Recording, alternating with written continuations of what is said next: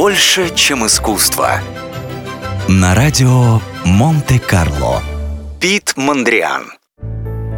Художник Пит Мандриан с детства проявлял незаурядные способности к рисованию. Родители всячески поощряли талант сына, и в 20 лет он уехал учиться в Амстердам. Ранние работы художника выполнены в стиле импрессионизма. Впрочем, прославило его совсем не это направление. Пита Мандриана принято считать одним из основателей абстрактной живописи. Сам он относил свое творчество к направлению, которое называл неопластицизм.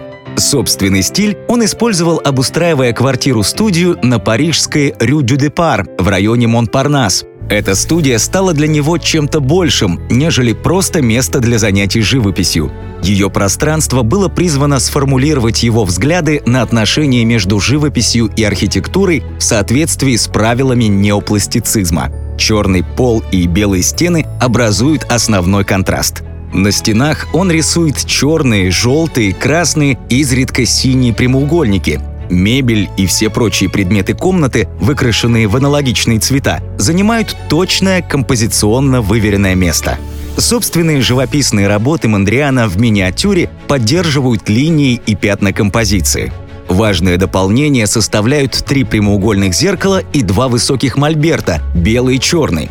Примечательно, что Мандриан не использовал их по прямому назначению, а писал обычно на столе или на полу.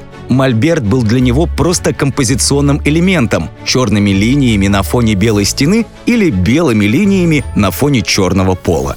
Творчество художника вдохновило один ювелирный дом на создание коллекции в духе его живописи, а модельер Ив Сен-Лоран в 1965 году разработал шесть коктейльных платьев, которые он назвал коллекцией Мандриана. Каждое из этих платьев имело очень простую форму, а цветовая гамма была белой с черными линиями и цветными прямоугольниками.